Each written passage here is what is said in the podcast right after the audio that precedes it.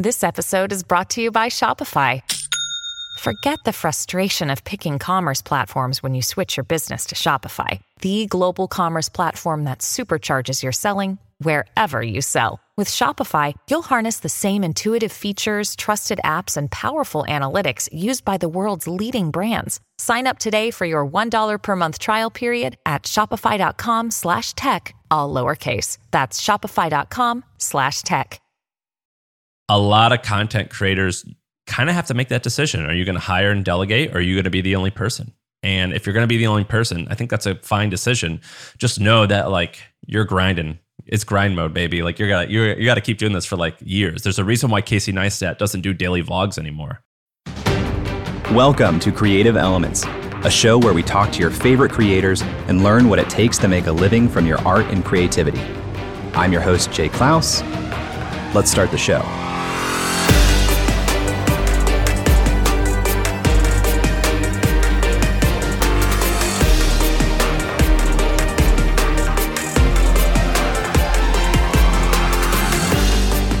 Hello, my friend. Welcome back to another episode of Creative Elements.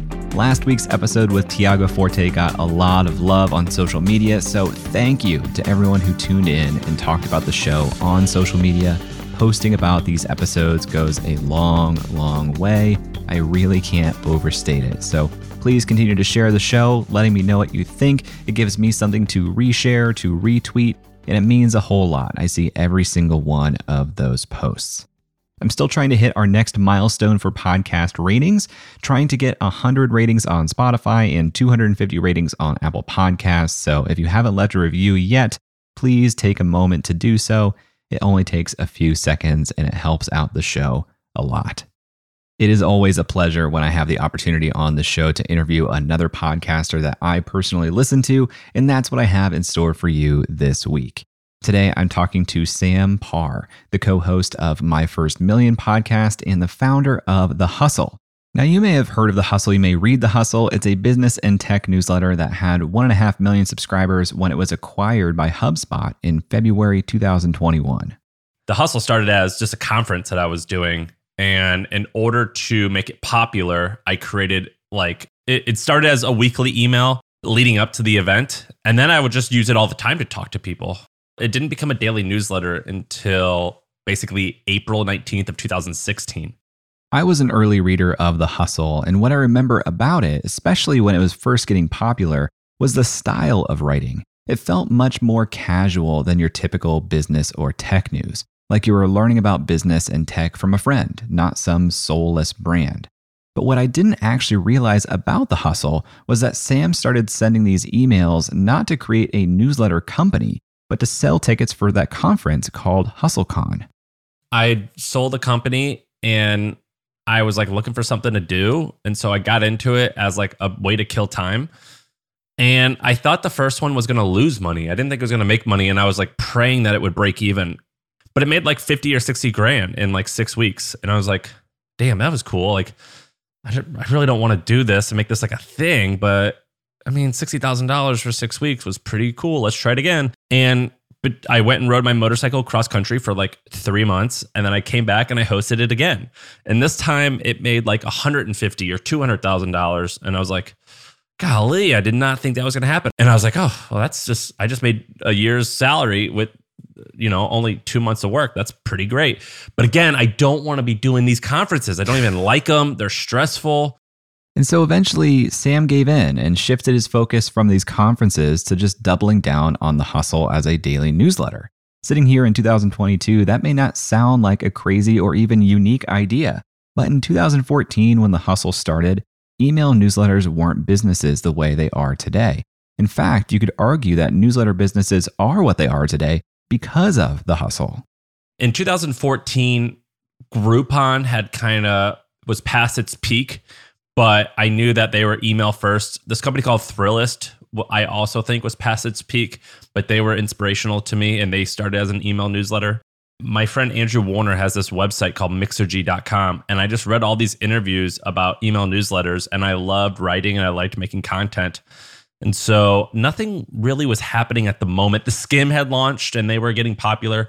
And besides that, everything else had already happened. It was past its peak. And I just was interested in email because it seemed like the easiest way to get my content into people's eyes.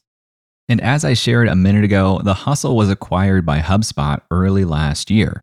We don't know what the terms of the deal are. Sam has said that he's taking the number to the grave, but Axios reported that The Hustle was valued at twenty-seven million dollars at the time, which neither Sam or HubSpot have confirmed.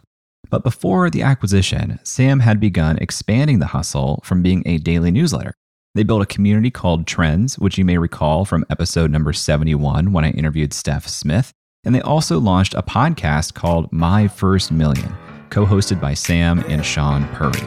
I feel like I could rule the world. I know I could be what I want to. Uh, I put my all in it like no days off. On the road, let's travel, never looking back. Like... My First Million is crushing it. It's one of the top business podcasts in the world and receives more than one million downloads per month. On that show, Sam and Sean brainstorm new business ideas, interview business builders who are creating big, meaningful companies, and break down the business behind different companies. So in this episode, we talk about the start of The Hustle, how Sam learned copywriting, which he calls his most important skill, how he does research, the growth of My First Million, the platforms he sees the biggest opportunities on for creators, and why he's never been afraid of asking questions. I'd love to hear your thoughts on this episode as you listen. You can find me on Twitter at jklaus or on Instagram at creative elements dot f m. Tag me, say hello, let me know that you're listening. And now, let's talk with Sam.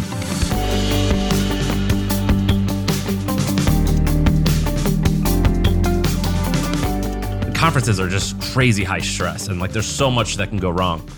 And then I learned through all about email, and I was like, well, I'm like making this conference popular via my this content, and I would create a blog and a newsletter, and that's like what people love.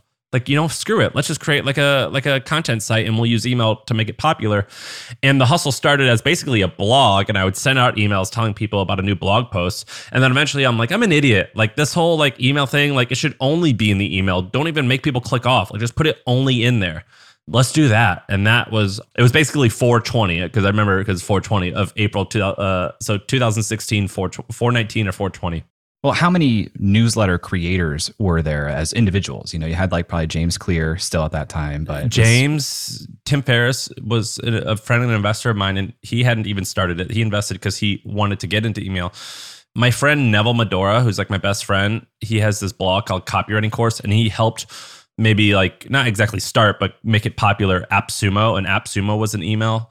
And besides that, I didn't know anyone who was actively in it. And a lot of people, like my really good friend now, his name is Dave Nemitz. He's one of my best friends. He started this company called Bleacher Report, and he ended up investing in my company. And I told him that I'm going to start with an email business. And he was like, dude, I'm going to invest in you because you're my friend and I like you, but like, this is not that good of an idea. And so like a lot of people thought it was pretty dumb, but the, like all my internet marketer friends, so I'm friends with startup people and internet marketing people, were crushing it on email. And I'm like, this can definitely work. You guys don't know what you're talking about. Yeah, I'm, I'm wondering what these internet marketing people were doing that wasn't email in twenty fourteen. Well, probably Facebook ads, but like internet marketers have always done email because it's always worked. So like when I was a kid, when I was like fifteen or sixteen years old and I wanted to learn how to meet girls, I remember getting internet marketing emails from this list that I'd signed up for called Double Your Dating. And it was this guy, David D'Angelo, who like would teach you how to like talk to girls. And I remember getting these like emails, and they were long form text based emails. And I ended up buying like a fourteen dollars book for him. It was basically like the precursor to that book, The Game, which like any any male born between like nineteen eighty and like nineteen ninety-five has probably read on how to meet women. And I remember getting his emails, and I just always remembered those emails when I, as I got older and started starting a business. So that they were always happening. I was going to say, I bet that taught you a ton about sales. Oh yeah. Because like I knew how to sell stuff just like using my voice. Like I could go door to door and sell stuff. I had a hot dog stand and I could sell stuff to like random strangers. And then it kind of hit me. I'm like, oh my God, this email thing, I'm pretty much doing the same thing, but like I only have to write it one time and I could send it to like an infinity amount of people. This sounds way easier and better. And that's kind of why email was cool to me.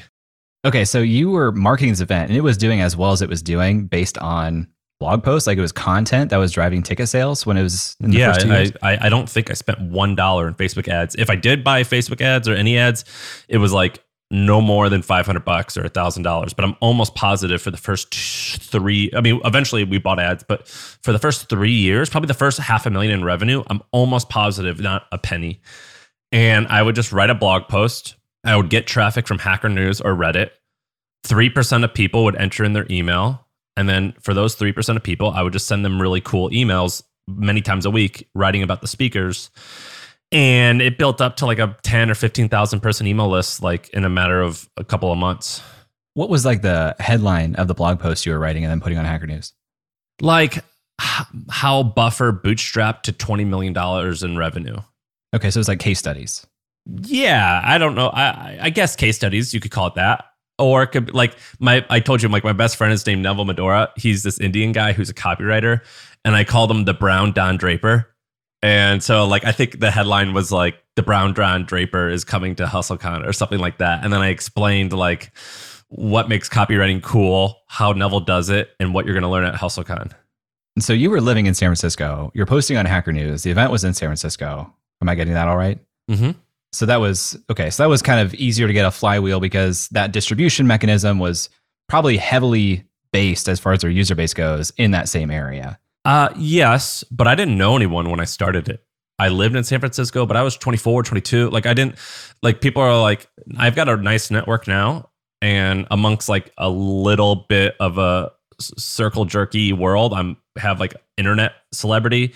But like back then, I didn't have anything. So I would just cold email these people and write on Hacker News. And no one knew what HustleCon or The Hustle was, but I just had a really good website. Like it was ugly, but the copy was good. So it would capture people's attentions, and people were like, what the hell is this thing? Like, what the f- HustleCon? That's a horrible name. What is this?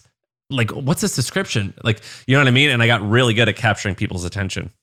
I was listening to your interview, I think from last March with Nathan Barry on his podcast. Mm-hmm. And you guys talked about copywriting a little bit. And I think this is probably one of the skills that you are best at, but don't get enough credit for. How do you feel about that? Do you think that copywriting is one of your most important skills? The most important, maybe the most, I mean, like the ability to control your emotions and copywriting. Or, I mean, I'm not always the best at controlling my emotions, but I'm decent at it. I'm pretty good at being comfortable during uncomfortable situations and copywriting. Yeah. I need to get back to it a little bit because once we hired, I didn't have to do it as much, but most everything we did was rooted in copywriting.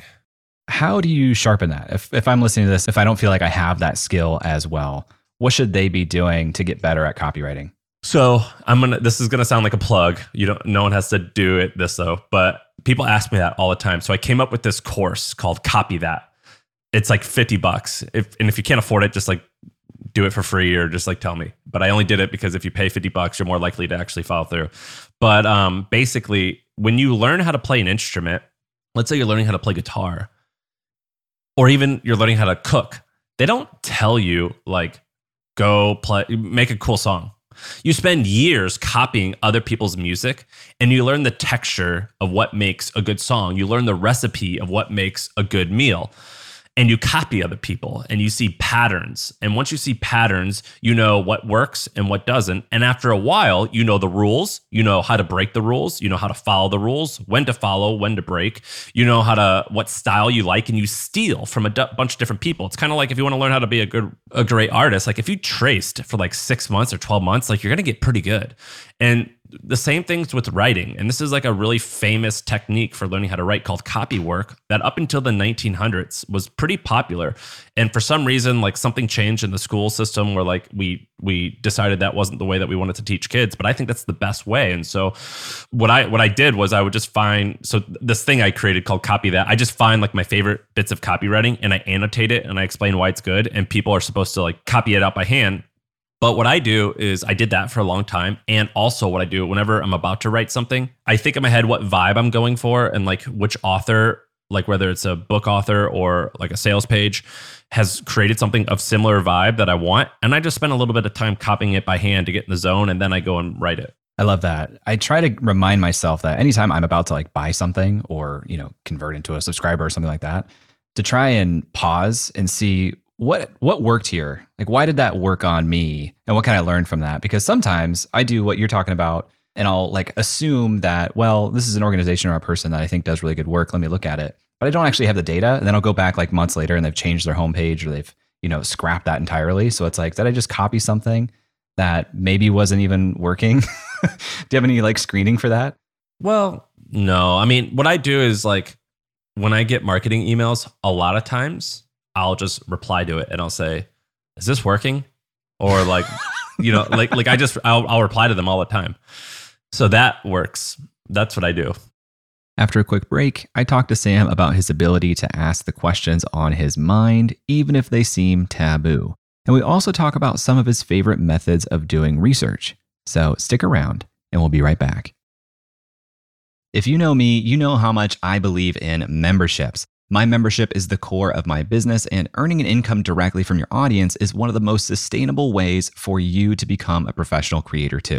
So I want to tell you about today's sponsor, YouScreen. YouScreen is a beautiful all-in-one platform that helps content creators earn a living from their videos by unlocking predictable, recurring revenue. You can host private live streams for your members, build an on-demand catalog of premium content, and YouScreen gives you a community hub to interact with your members too. They can access your community from their mobile phone, so your membership is right there in their pocket. With a YouScreen account, you get video hosting, an out-of-the-box website, full payment and subscription management, and plenty of third-party integrations too. And YouScreen makes it easy to get set up. You get access to powerful website themes that are fully brandable with no coding skills required. YouScreen will even provide a dedicated success manager for you. Just about anyone that wants to make money from their content can do it with YouScreen. It's perfect for coaches, authors, influencers, and entrepreneurs in just about any niche. Right now, YouScreen is used by creators in fitness, education, news, kids entertainment, and more. That includes Yoga with Adrian and Creator Now, just to name a couple. YouScreen is the platform for building a video membership site that is great for generating a sustainable income for professional creators. If you create video content for your audience, I highly recommend checking it out.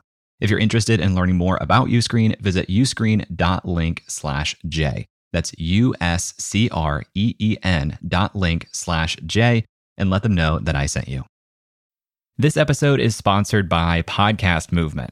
For the past decade, Podcast Movement has organized the world's largest gathering of podcasters, featuring thousands of attendees, hundreds of breakout sessions, panels, and workshops, plus the largest trade show in podcasting. Podcast Movement helps podcasters of all experience levels create, grow, and profit from their show. It's suitable for beginners, but you'll also have the opportunity to meet some of the biggest names in the industry. I've been to several Podcast Movement events, and not only is the programming incredible, but the culture and vibe are incredible too. It attracts thoughtful, empathetic, and collaborative people, which makes sense when you think about the medium of podcasting.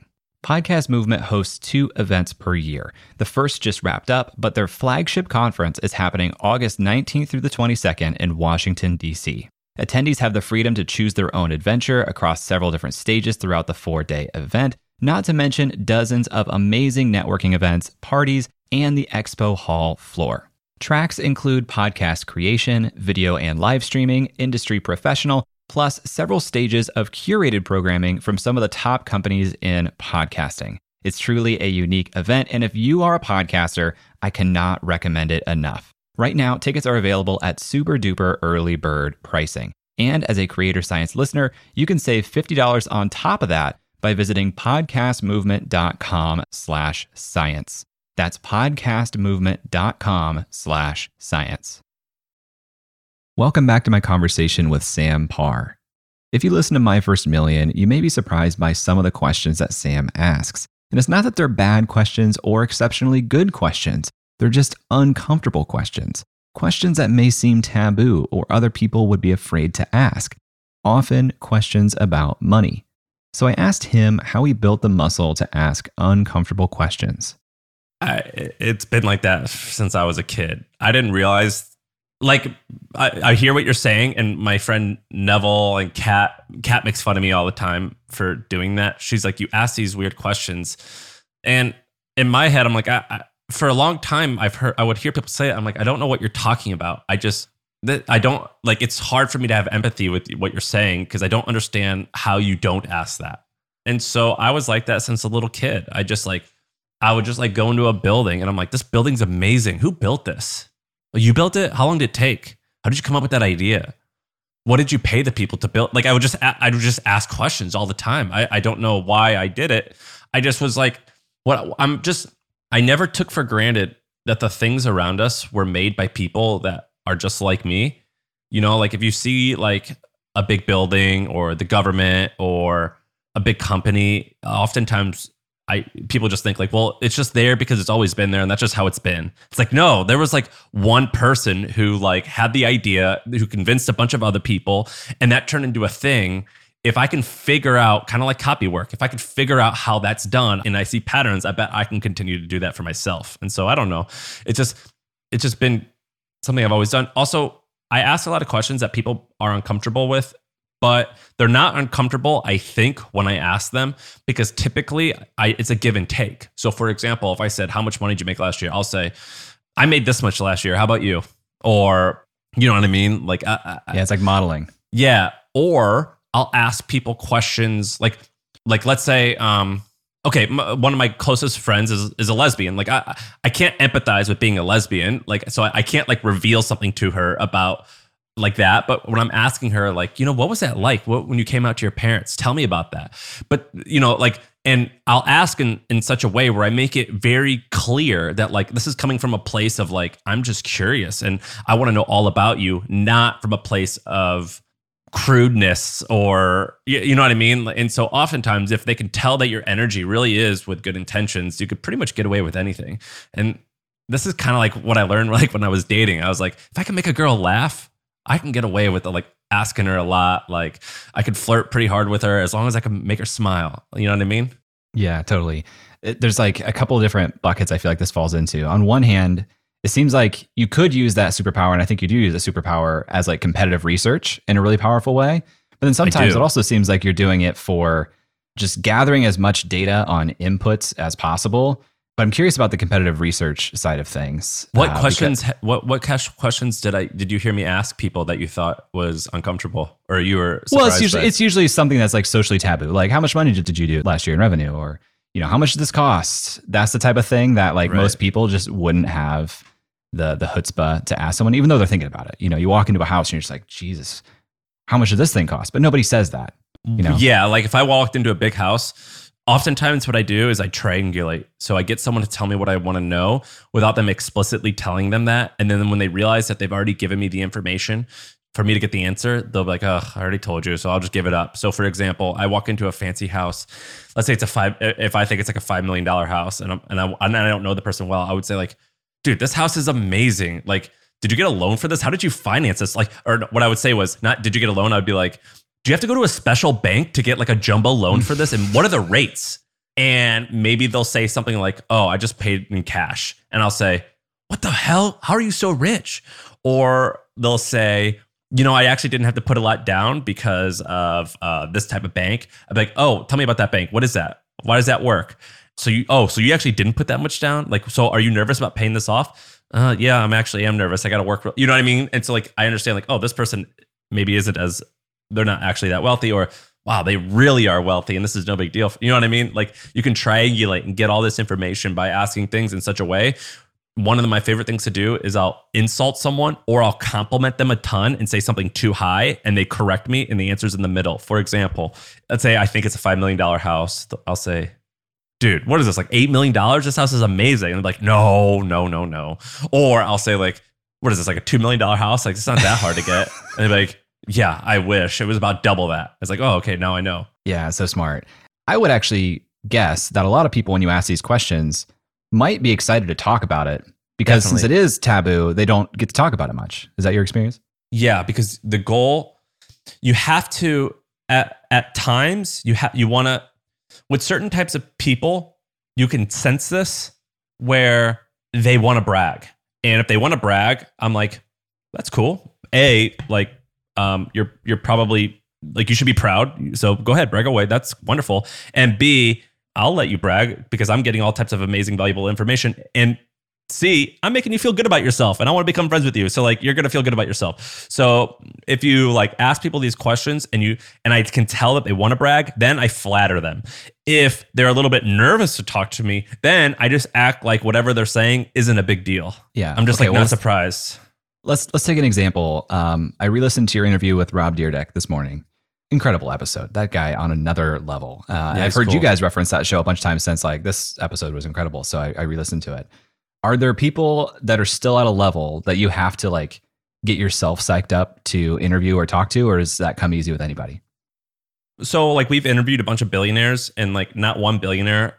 I've not been nervous about any billionaire, but like there's two people that we interviewed that aren't necessarily even close to the most financially successful per- people, but I admire them so much I was nervous. So Andrew Huberman, he's like that health and fitness guy who's on YouTube, and like I was genuinely nervous to talk to him because I didn't, I wanted to impress him and I didn't want to look like an idiot. And then the second guy was Ariel Helwani, who like most people have no idea who he is, but he's a famous M M A journalist and he like hosts U F C shows. He's like a commentator.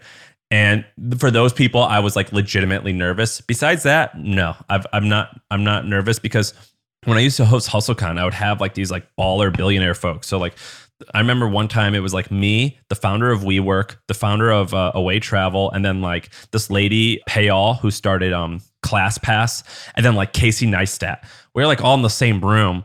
And like, I distinctly remember all of them complaining about stuff that I complain about. Like they're nervous about firing this person. They're afraid their thing's not going to work. They're embarrassed to go public speak and they're really nervous. And I was like, oh, wow. Okay. You guys like, let's say like this person's a billionaire and I'm not, I'm like, you're not like a million times better than me. You're, you're maybe like two times or maybe like not better than me at all, but you are, you know, a million times wealthier or successful than me, but you're not like a million times different than I am. So I kind of got a lot of confidence in doing that once I learned that like the people I looked up to weren't um, particularly special. Some are, but most aren't. I've had that experience also with a lot of people on the human level, but still it's like so impressive with what they've built from like a business or financial perspective that when I compare that to what I built, it feels like, ah, this little thing that I made over here is bullshit. Does that ever get in your head? Like not now, but when no, you're in those rooms I, early on in your career. I think people, of course, early on, but now it's different. Is and it's I'm less I'm not impressed with someone just because they're wealthy or they have a big company, because if you give it enough time and you follow the steps, the likelihood that you could build a substantial business in if you like dedicate thirty years, it's pretty high, I think. And I think that's like a misconception. I think that if you de- if you're willing to dedicate like thirty years, take risks, and of course you need some luck, like you got to stay healthy, like you could build a cool company. So like I believe with a high degree of certainty, I could create a business that makes at least one hundred million dollars a year in revenue in most industries given a twenty-five year period. So when I meet someone who's, and if I build in some industries like software, if it's a one hundred million dollars business, that means it's worth like five billion dollars and thus I would be a billionaire. So with some people, I'm like, I'm not impressed with you just because you have money. I'm impressed with people who do interesting, bold, courageous stuff. And it just so happens that money is one way that we are measuring that output. Other ways are like, I don't know, like Mother Teresa, like she wasn't like wealthy, but like she just had, and I'm, this is an example. I have no idea anything about her. She just had like some vision to create like an orphanage and convince a bunch of people to give her money and like live this amazing life. I find that to be just as, or Martin Luther King. I find M L K to be just as impressive as Jeff Bezos, you know, both men who had bold visions and were courageous enough to get after it. And one was really wealthy, the wealthiest ever. One likely wasn't that wealthy at all. So I'm not like particularly impressed by someone just because they have money, but I am impressed by people who are like wildly interesting and successful, which is defined as they had an interesting vision and they actually achieved it. Let's go back real quick to what you said about Andrew Huberman and that Ariel Helwani. You said you were a little bit nervous about those interviews. What did you do to prepare for that? Was it any different than what you would typically do, or did you just deal with the nervousness? No, I don't do it. I don't, I, I'll tweet out that I'm about to interview them, and I, it gives me ideas for questions. And then I really like, I can mostly not research anyone, but if I do research someone, I just spend forty-five minutes ahead of time. I'll read their Wikipedia and read every citation on it. And then I'll scroll through all the comments that I can of all their work. and get the vibe and like see what's going on. And I try my hardest not to ask questions that they get asked a lot. One thing that I've heard you say before that I thought was fascinating from a research perspective is you said you go to, he says like newspapers dot com or I something love to read newspapers. Old newspapers. Oh yeah. Uh, tell me about that. So newspapers dot com, I don't know if it's newspapers or newspaper. It was owned, I think, by ancestry dot com, maybe still is. It's like ten dollars a month, and it's an archive of like all the newspapers ever. So for example, I got really fascinated by the guy who started, it was called Rock Financial. Now it's called uh, Rocket Mortgage, you know, Dan Gilbert. Yeah, yeah. I was interested about Dan Gilbert, but it's hard for me to learn about someone who's already worth like fifteen billion dollars and everyone agrees that like if his, whatever his opinion is, like we should probably listen to it because like the guy's been there, done that type of thing. It's a little bit hard to read about that. So I like to read autobiographies, but then even then it's still hard to read because we already know the outcome of the decisions made. And so what I like to do is figure out what was going on in their head and what was the perception of them and how was it described when they were doing it. And so with Dan Gilbert, his company was called Rock Financial. I'm ballparking here, but I think it went public in like eighty-nine or ninety-nine. I forget. So when it went public, it was doing like one hundred million in revenue. So I went to newspapers dot com. I typed in Dan Gilbert, like Rock Financial. And then I like looked at all the articles about the year went public. And then I went even further and I found the first time that he was mentioned. And then I read every articles like three or four years before the I P O to figure out what people were saying about him. And it helps me normalize their behavior and understand what people were thinking about this person and how this person acted and um, the confidence that they had early on. And like, oh, wow, this person wasn't that great early on or didn't come off that great. Or, wow, this guy like should not have felt that way, but he was super confident. That's inspiring. So anyway, I do that constantly. I do that all the time. Yeah, I want to I want to learn more about the triggers that get you to do this type of stuff. Because when I listen to My First Million, you and Sean have clearly just like dug deeper into these nooks and crannies of businesses that obviously like the people who love listening to the show haven't gone that far into it. So what is the trigger for you to say, you know what, I'm going to go to newspapers dot com and I'm going to go back twenty years and read about Dan Gilbert? Every single biography that I read, I do that. And I read probably one or two a week. I read a lot. So I'm reading right now about the Four Seasons, the founder of the Four Seasons, because I I'm I like I'm interested in hotels. And I'll, I use it while I'm reading to to like get context. Like, oh, he said his son died of cancer this year. I'll go and like be like, oh, did the newspaper talk about it? What did they say? So I do that for every biography I read. But then the trigger can be way smaller. For example, let's say that I'm on a road trip, and in the like, this is a real example. In the middle of nowhere, there was this massive building. It was huge, and it said like Smith Pork Company or something like that. And I was like, what the hell is this thing in the middle of nowhere? And then I look it up on Wikipedia. Well, first I go to their website, and on the very bottom, it says like copyright, and it says like who owns it. And it says like Tyson Chicken or something like that. And I'm like, oh, so Tyson Chicken bought this company. Oh, and I'll look it up. I Google it on newspaper or somewhere. I'm like, oh, Tyson Chicken bought this building for one hundred million dollars. Oh, it was started by this guy, and he actually owned the Rams, and then he sold it to the current, like, you know what I mean? Like, I I just like kept, I'm like, oh, and he made his money from his security company. What the, the security company, the security, they had a thousand employees. Security companies have a thousand employees. What's A D P? And then, or whatever, what's the, the security? And then like, that's just how I do it. I just like go down rabbit holes quickly. And I read this. So I, I'll read biographies of people, like the Wikipedia page, but then I, I read all the cited sources. It just fascinates me. I hear you reference footers all the time, whether it's like citations or you just said like the copyright. I've heard you say like, actually go to a website and go to the advertising link in their footer to find out like what their traffic is, how many visitors they get. It's yeah, I do that all the time. And so I, you always got to, I always read the cited sources. When we come back, Sam and I talk about how podcasting today compares to starting a newsletter back in twenty fourteen. And towards the end of this episode, Sam tells me what platforms he would focus on if he were building his own creator business today. You're going to want to hear this, and it's coming up right after this. Hey, welcome back. When Sam started The Hustle in twenty fourteen, email wasn't exactly new, but it was still early for email newsletters as a business. Now that he's a few years into podcasting with My First Million, I asked Sam how podcasting today feels compared to starting a newsletter in twenty fourteen. Newsletters moved quickly. So like starting what, what the hustle nowadays would be way harder today. Possible, but harder. Because? Because there's more competition and the price to acquire a customer has gone up. We got to one hundred thousand people organically, and then we started buying ads and we acquired users. Now it's just more expensive. It's definitely not impossible, but it's harder. And in a very short amount of time, it felt like it got like done well, and there wasn't much software. Podcasting, you could say the same. Like if you started in the nineties, you definitely would have a leg up. But I would say that still the technology around podcasting, although there's a lot of entrants and there's always new podcasts and there's a ton of content, the software around behind it is like still pretty shitty. Like if you buy an ad for your podcast, which we do now, we just started doing that.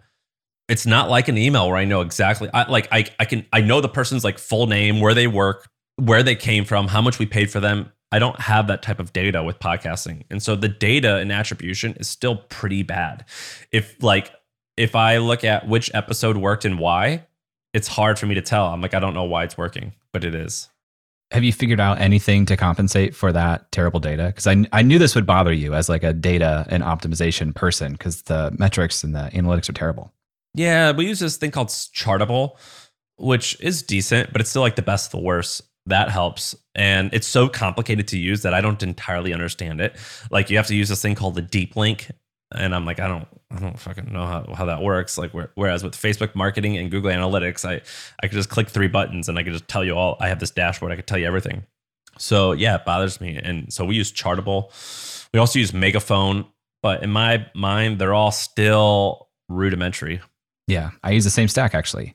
And Chartable, you're right, it is like the best of the worst, but you're also only getting data from like Apple Podcasts and Spotify mostly. Um, and it's not even that good at data. It feels like educated guesses. Yeah. So, so how are you making decisions on what you guys do with the show? Dude, that's a good question. And I hate the answer, but the answer is, is I don't know.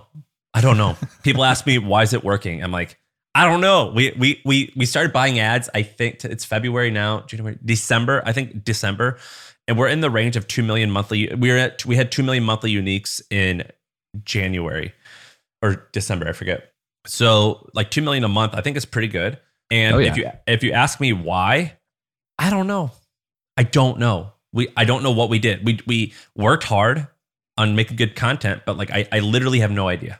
Now we've got a plan to buy to get the five million. We're going to buy ads, and that's a good plan. That's going to work. Uh, Jordan Harbinger is my buddy, and he showed me how to do it. So that's going to work. But like, how did we get the initial traction? Dude, I don't know, man. Sean's talented. I'm pretty good. It just worked.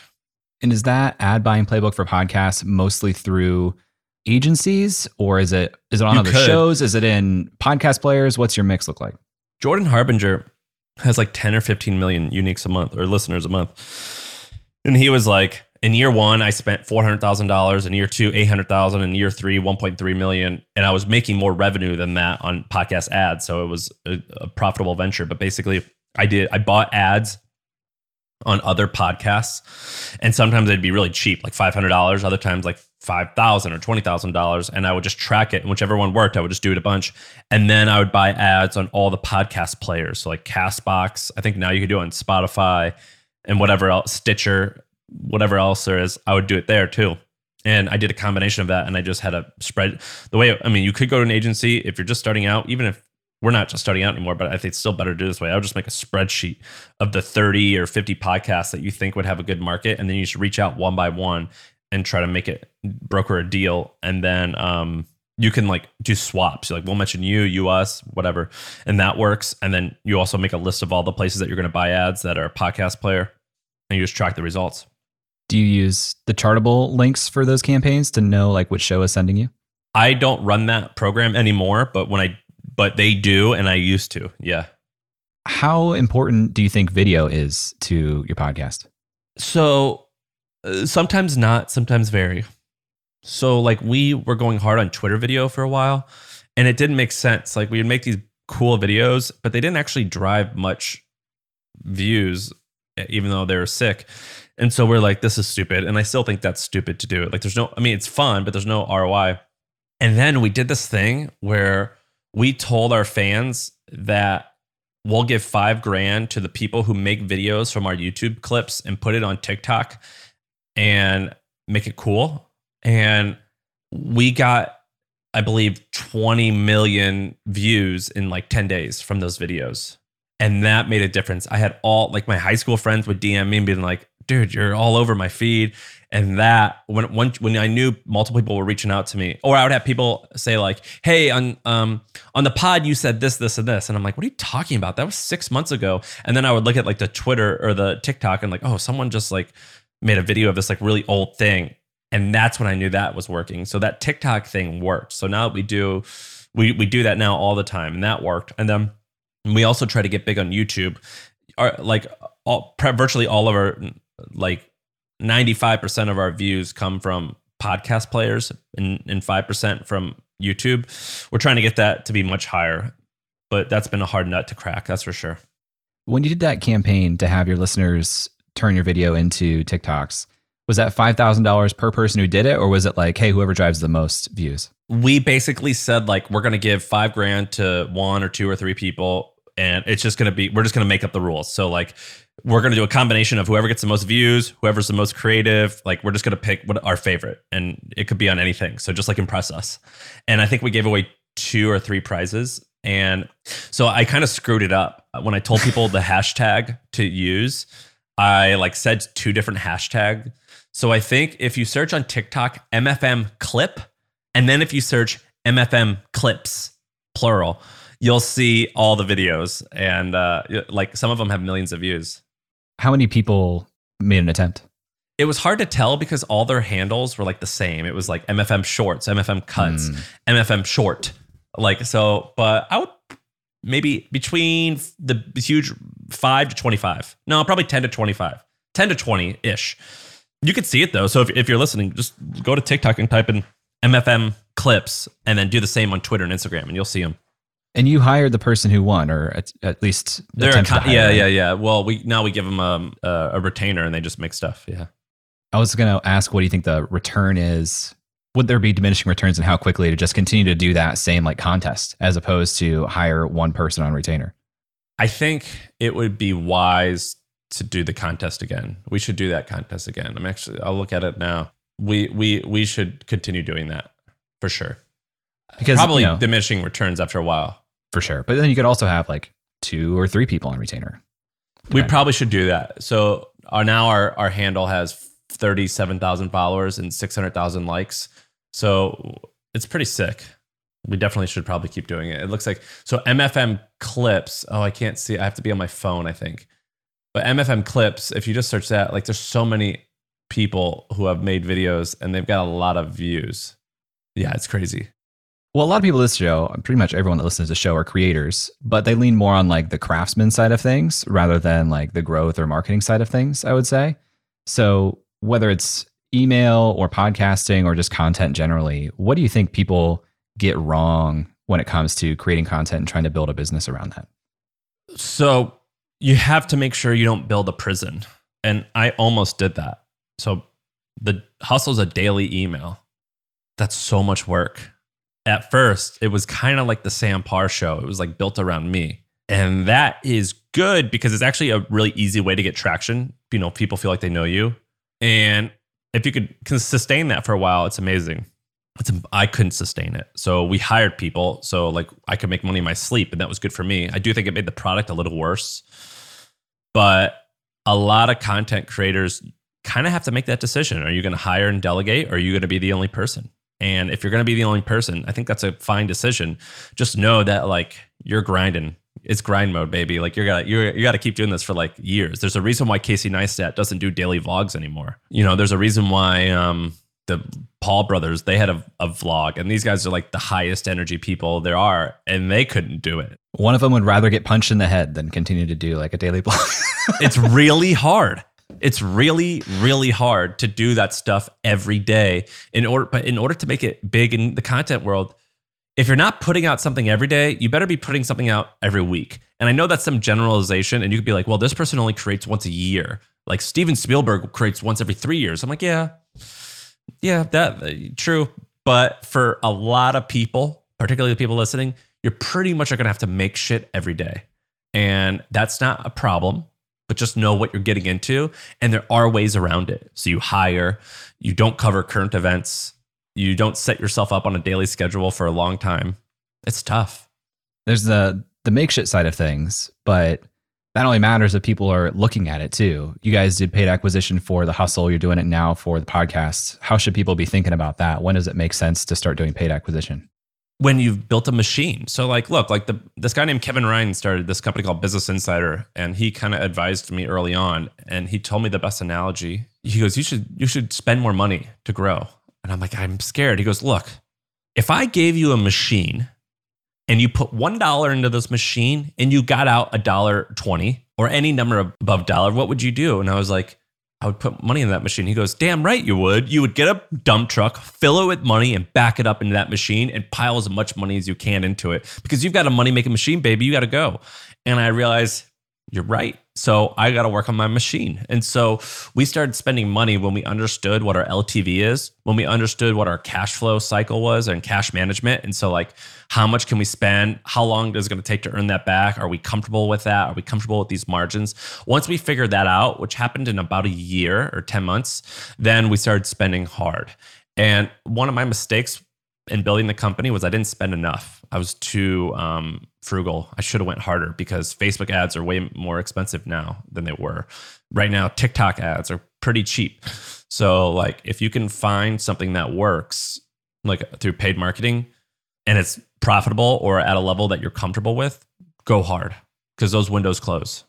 And I know you did a lot of paid acquisition through Product Hunt for a while. You know, so when you go directly to a, a platform or some other digital property that's not a Facebook-sized ad broker, do you find that the economics of that are more favorable or less favorable to? They're the more brokers? The economics are more favorable, but they're harder. So the way it works with a lot of stuff when you're growing, even when you're already big, but nah, probably not true if you're already big, but like you have to be really big for this to not be true. But basically, most of your users come from one or maybe two channels. And it's like an eighty twenty rule. So it's like eighty percent are gonna come from, let's say, Google. Like, let's say you're this company, NerdWallet, they're the founders I know, and they have a multi-billion dollar company. eighty or ninety percent of their revenue comes from people searching on Google, like best credit card. And so they like worked so hard to like rank at number one. And now they do T V ads and stuff like that. But I would bet that it's still only like twenty percent of their customers. And that's the same thing with us. So for a while, one hundred percent came from blogging. That's how I got the first one hundred thousand users. Then after that, a lot came through Facebook ads because it was cheap. And I knew that I could spend a dollar fifty there and I would make ten dollars. So I'm just spending a lot. And then once I realized, oh, Facebook's not working as well, but it's still working. And then you start trying like Product Hunt or, and Product Hunt isn't nearly as big, but it's like an eighty twenty thing. Like, or maybe it could have been closer to seventy thirty. And that was part of my thirty. And so it was important to have that, but Product Hunt sim- simply doesn't have the the traffic that we needed, but ten products could add up. ten Product Hunts, which we had, would add up to be something interesting. It's just a much more pain in the ass to, so you got to hire people to just manage those relationships.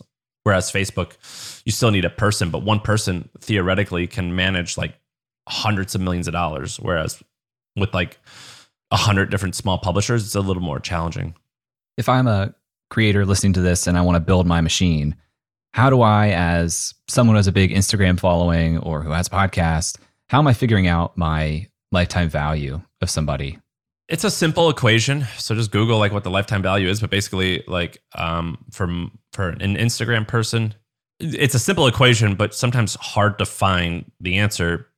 But a lot of times what I like to do is I just figure out what other people's are by their interviews. And I just assume that that's true until I can prove otherwise. But for Instagram, how would they do it? Well, you you need to figure out if you're selling a product. Let's see, for Instagram, if you're selling a three hundred dollars product, I would say every time I post this, how much, every time I post this, what's my click-through rate? And what's my um, conversion rate of people who pay and how much revenue I am, am I making? So it's like, all right, every time I post this to a million people, I make one hundred thousand dollars. And I try to do that. I would do that a couple times. So then I know eventually it's like, great. So if I have one point two million people, I'm now converting of similar ratio and now I've made one hundred twenty thousand dollars. Therefore, I can spend blank, you know, whatever that math is, you just easily do that math on acquiring a new Instagram user. And I'm going to test it every single week to make sure these people that I'm buying through ads are high quality people. And I'm keeping my rate, uh, my conversion rate similar to the assumptions that I made to c- calculate my L- my lifetime value, which in this case, it would be lifetime value would be just how many, what's, what's the course that they buy or the product that they buy? What's the contribution margin? How often are they buying it? And how many of them are they buying? In this case, I would probably look at like what their annual spend is, or if you're an Instagram person making money on ads, you you you say, all right, I have a million followers. Can I charge thirty dollars per one thousand impressions, which basically means thirty thousand dollars per post? If yes, you could just do a million divided by a thousand divided by thirty thousand. I think that my math's right, and you'll figure out what is the average revenue per one user. And that says, great, anything I can spend to acquire users that is below that of a rate, like below that enough that I'm comfortable. So for example, let's say like, look, I'm willing to spend money and not make money off these people for one year. And then you add that into your math and you're like, okay, great. I can spend this much money because, and I know I won't make money off them for the first year, but if I'm below that and my conversion rate of the clicks to the advertisers is staying at that same ratio, spend as much as I possibly can. Plus, you're putting that on a good credit card. Incredible rewards. Yeah.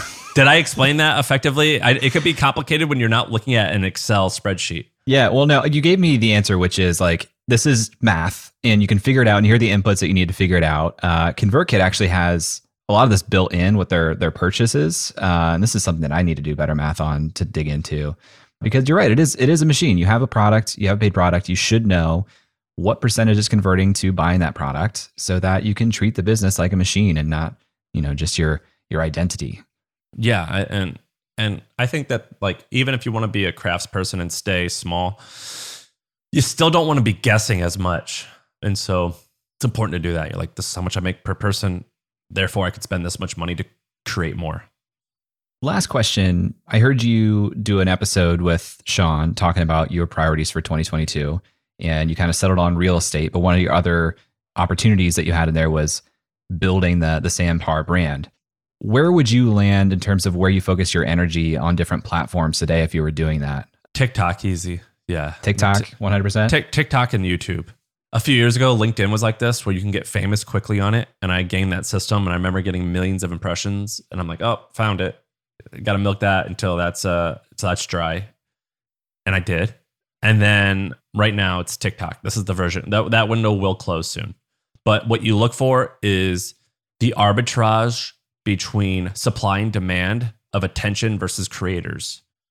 So for a long time, LinkedIn had more demand than more demand than they did supply. So there was a lot of eyeballs on it scrolling, but there wasn't a lot of people like making content. And so they had to show the content that people posted to a lot of people in order to make it feel full. And once you, whenever you catch those, those discrepancies, those gaps, you exploit it. And that's what I did with LinkedIn. That's what you can do right now on TikTok. I think that there's a lot of supply actually, but they're so good at categorizing and showing you what you want that there's still like a little bit of a gap between supply, like a, a and uh, you know, I don't know the right phrasing, but there's still like a difference between the supply and demand on TikTok. I think long form YouTube videos are pretty wild. I think those are a great long way form. To, yeah, man. Um, like twenty minute long YouTube videos. If you're a creator, like the enterprise value of your business is basically like, if you're making money through ads, it's like the quality of people that you have multiplied by the number of people multiplied by your influence over them. So, for example, the attention of one thousand billionaires who all want to buy a home in New Zealand to prepare for the end of the world is likely, or no, let's say the the, the attention of one thousand billionaires who are all in the market for a seven forty-seven jumbo jet is likely more valuable than the attention of ten million twelve-year-olds in Missouri. Right? Because right, like, right. Let's say you have a one percent power. Per- purchase rate of, I, of both of those. One's like way more valuable. And the cool thing about YouTube is that if you're good enough at creating content, you can capture, you can, of that variable, of that equation that I told you, which included like your power over them, typically your power over someone is correlated to the time spent consuming you. So a lot of my heroes, I like will consume a ton of their content. I know all about them. So when they say something, I'm a little bit more influenced. Same with my best friends. With YouTube, if you can capture someone's attention for twenty or thirty minutes, which people are doing on YouTube T V, I think it's really interesting. I think it's like incredibly cool.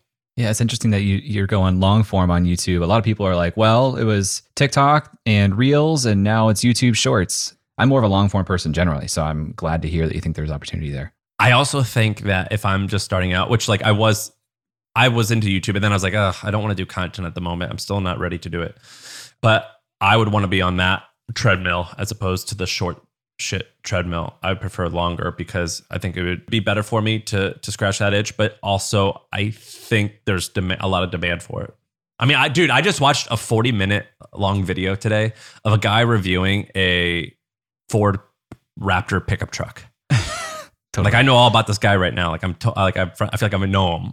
So like I, whatever he tells me to do, I'm gonna buy it. I would also assume that there's just more evergreen nature to things that are long form than like. There's no way you're gonna go back five years from now, one hundred percent two years from now, and and watch a TikTok that you saw today. Like that's exactly. Just burned time. Exactly.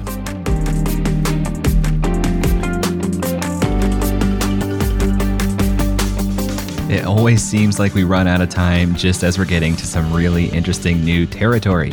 I would not have expected long-form YouTube videos to be one of the platforms that Sam is the most bullish about right now, but his logic makes a lot of sense. And I really appreciated Sam's honesty in calling out how much of a grind it can be for solo creators today. It's not necessarily a bad thing, but if you're building the business around yourself, you will feel that grind day in and day out.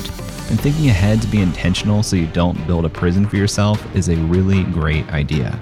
If you want to learn more about Sam, you can find him on Twitter at the Sam Parr or search for My First Million here in your podcast player. Links to both are in the show notes. Thanks to Sam for being on the show. Thank you to Emily Klaus for making the artwork for this episode. Thanks to Nathan Todhunter for mixing this show and Brian Skeel for creating our music. If you like this episode, you can tweet at jklaus and let me know. And if you really want to say thank you, please do. Please leave a review on Apple Podcasts or Spotify. Thanks for listening, and I'll talk to you next week.